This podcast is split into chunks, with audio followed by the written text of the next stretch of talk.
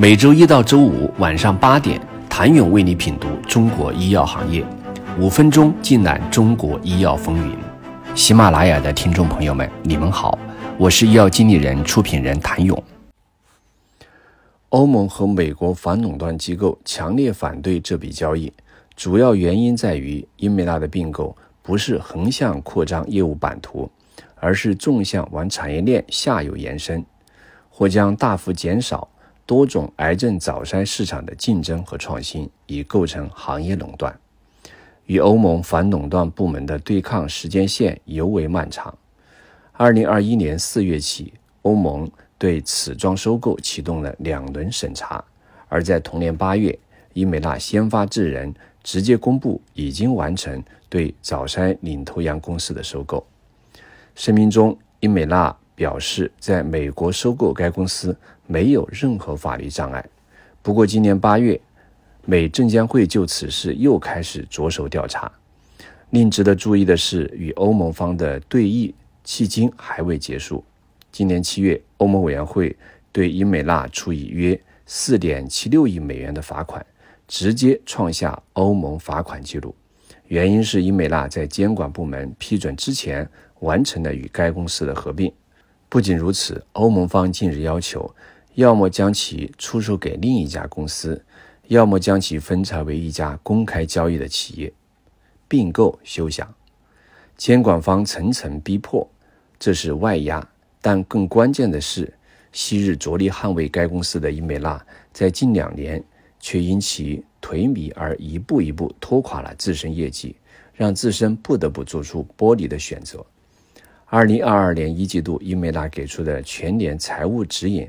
是最高百分之五的增长率，但英美纳全年营收约四十六亿美元，同比增长仅为百分之一点二八，而二零二一年同比增幅百分之四十，形成的强烈对比。尤其在二零二二年最后一季度，英美纳营收同比下滑超两位数，其核心测序仪器的收入同比大降。从区域来看，几乎所有市场业绩都有所下滑。中国区更是有百分之二十二的降幅，排名第一。值得注意的是，去年伊美纳净利润由盈转亏，亏损居然高达四十四亿美元。为什么亏损如此之高？这就不得不提这家早筛领头羊公司。同一年，其营收不到一亿美元，但与之对应的研发投入超三亿美元，销售管理费用也近三亿美元。而其商誉减值三十九点一四亿美元，整体运营亏损四十六点五七亿美元，严重影响英美拉业绩。打击还未停止，二零二三年三季度财报已公布。虽然眼下重要产品 DNA 测序仪已在陆续放量，三季度出货量较二季度有所下滑。中华区营收三季度仍同比下滑严重百分之二十六。除了美国市场外，其余地区销售情况都不容乐观。有数据显示，二零二二年中国新增基因测序设备销售市场份额中，英美纳已被华大制造反超。几大市场的萎缩，侧面印证了一个严苛的事实：带有高技术壁垒的新兴基因测序巨头在逐步崛起，吞噬其市场份额，冲击着英美纳多年苦心经营的市占率。基于此，此次财务预期已经释放了一个不太乐观的信号，预计全年营收下降百分之二到三。而在本季度，英美纳的净亏损同样受到了与其相关的八点二一亿美元商誉和无形资产减值的影响。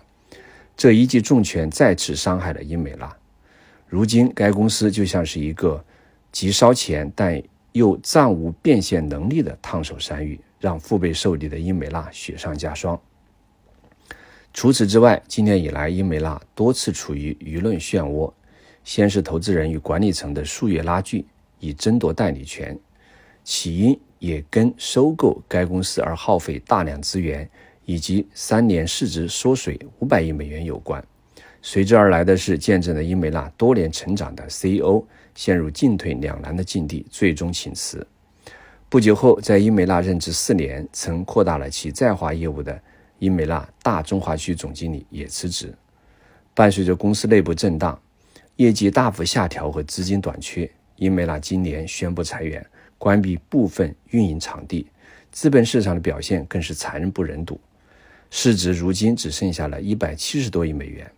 全球基因测序老大英美纳陷入至暗时刻，是并购眼光不行，技术更迭速度太慢，竞争对手太强，还是行业本身泡沫惹的祸？请你明天接着收听。谢谢您的收听。想了解更多最新鲜的行业资讯、市场动态、政策分析，请扫描二维码或添加医药经理人微信公众号“医药经理人”——医药行业的新闻与资源中心。我是谭勇，明天见。